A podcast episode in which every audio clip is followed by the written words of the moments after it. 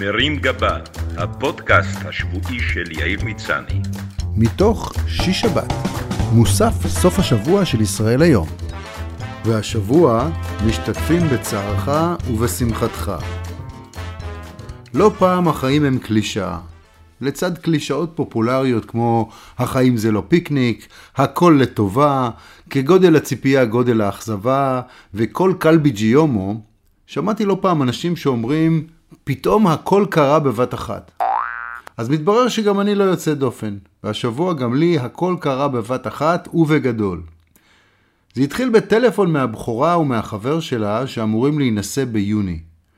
מסיבות משפחתיות שונות, שאינן נכד שמתבשל, היא והחתן המיועד החליטו להקדים את המאוחר ולהינשא בחתונת בזק. מזל טוב! השיחה בבוקר יום א' התנהלה בערך ככה: בוקר טוב, החלטנו שנעשה חופה קטנה אצלכם בבית ביום חמישי, תארגנו קצת אוכל, רב, צלם ובגדים ותזמינו 15 בני משפחה. זה לא במקום המסיבה ביוני, ביי.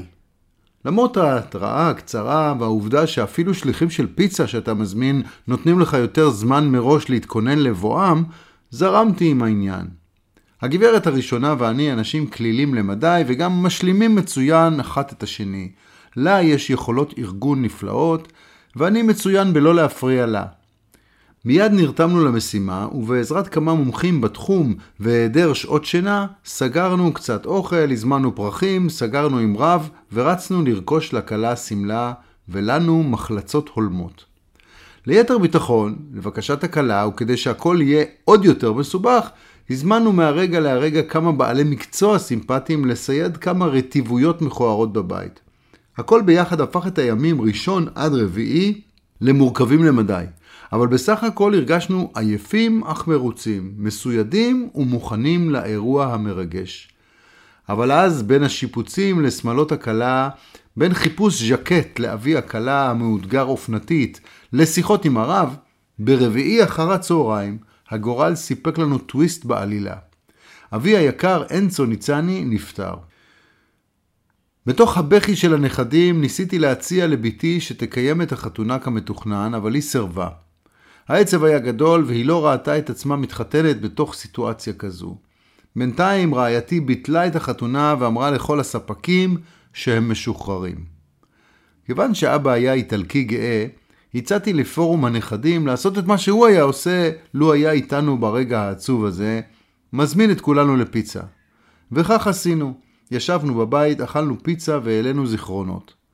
אחרי שהעניינים קצת נרגעו, דיסקסנו שוב את נושא החתונה המיועדת למחרת. לשמחתי הוחלט לקיים אותה.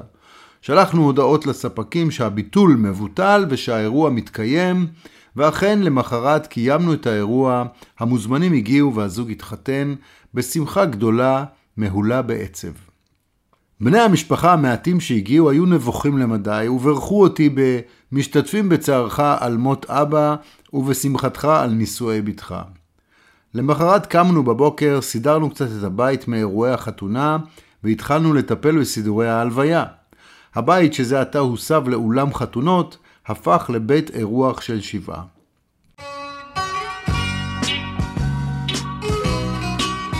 כמה מילים על אבא שלי. אבא נפטר בגיל 96, וכמו שהוא נהג לומר כשמישהו מבוגר מת, כנראה בתרגום מאיטלקית, המנקת לא חנקה אותו. הוא חי חיים שלמים מלאי עשייה, הישגים וסיפוק, והיה אב נהדר ובעל אוהב. הוא היה דוקטור להיסטוריה, אף שלא עבד אפילו יום אחד בתחום, ועסק בכלל בהקמה ובניהול של מפעלים ברחבי הארץ. אף שהיה איש רציני מאוד, הוא ידע גם לקחת את עצמו בקלילות, ולא עשה מעצמו עניין. הרצאה טובה, הוא אמר, מורכבת מבדיחה טובה בהתחלה, בדיחה טובה באמצע ואחת בסוף. והוא אכן היה מרצה מבוקש שידע למצות נושא בצורה מקיפה ומושלמת.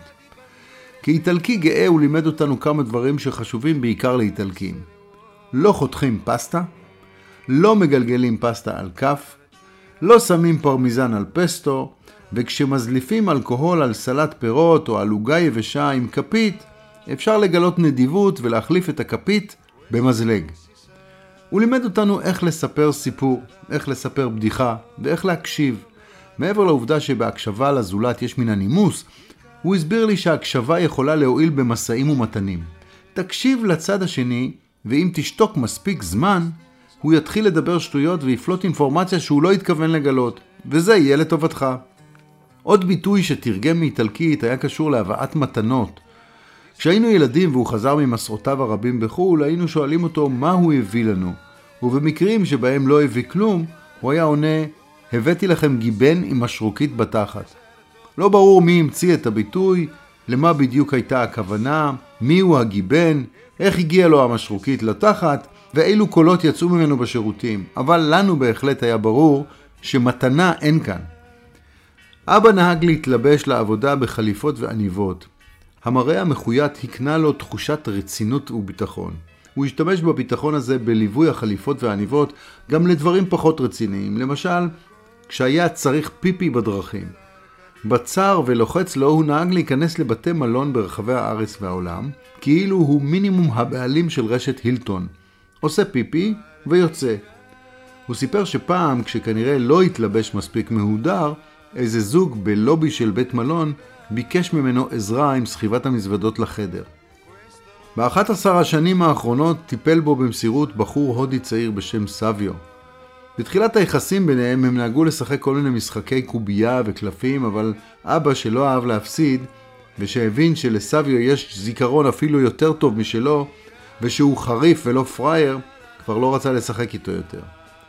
כישראלים, כשאנחנו מטיילים בחו"ל, אנחנו מנסים להספיק כמה שיותר, וכדי למצות את הזמן שהוקצב לנו, אנחנו נוהגים לרוץ מהמטוס לעמדת הדרכונים, מהדרכונים למזוודות, מהמזוודות למונית שתיקח אותנו הכי מהר למלון. אצל אבא זה היה אחרת. באחת הנסיעות המשותפות שלנו לאיטליה, כשכולנו מורגלים בריצה הרגילה, אבא עצר אותנו בבית הקפה של הטרמינל ואמר, רגע, למה לרוץ? הגענו לאיטליה? קודם כל שותים קפה ואוכלים משהו. שלום לך אבא, אנחנו כבר מתגעגעים.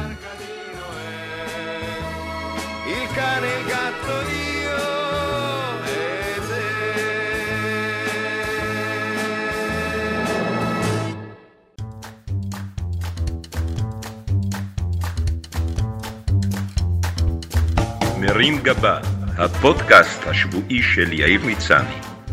מתוך שיש שבת, מוסף סוף השבוע של ישראל היום.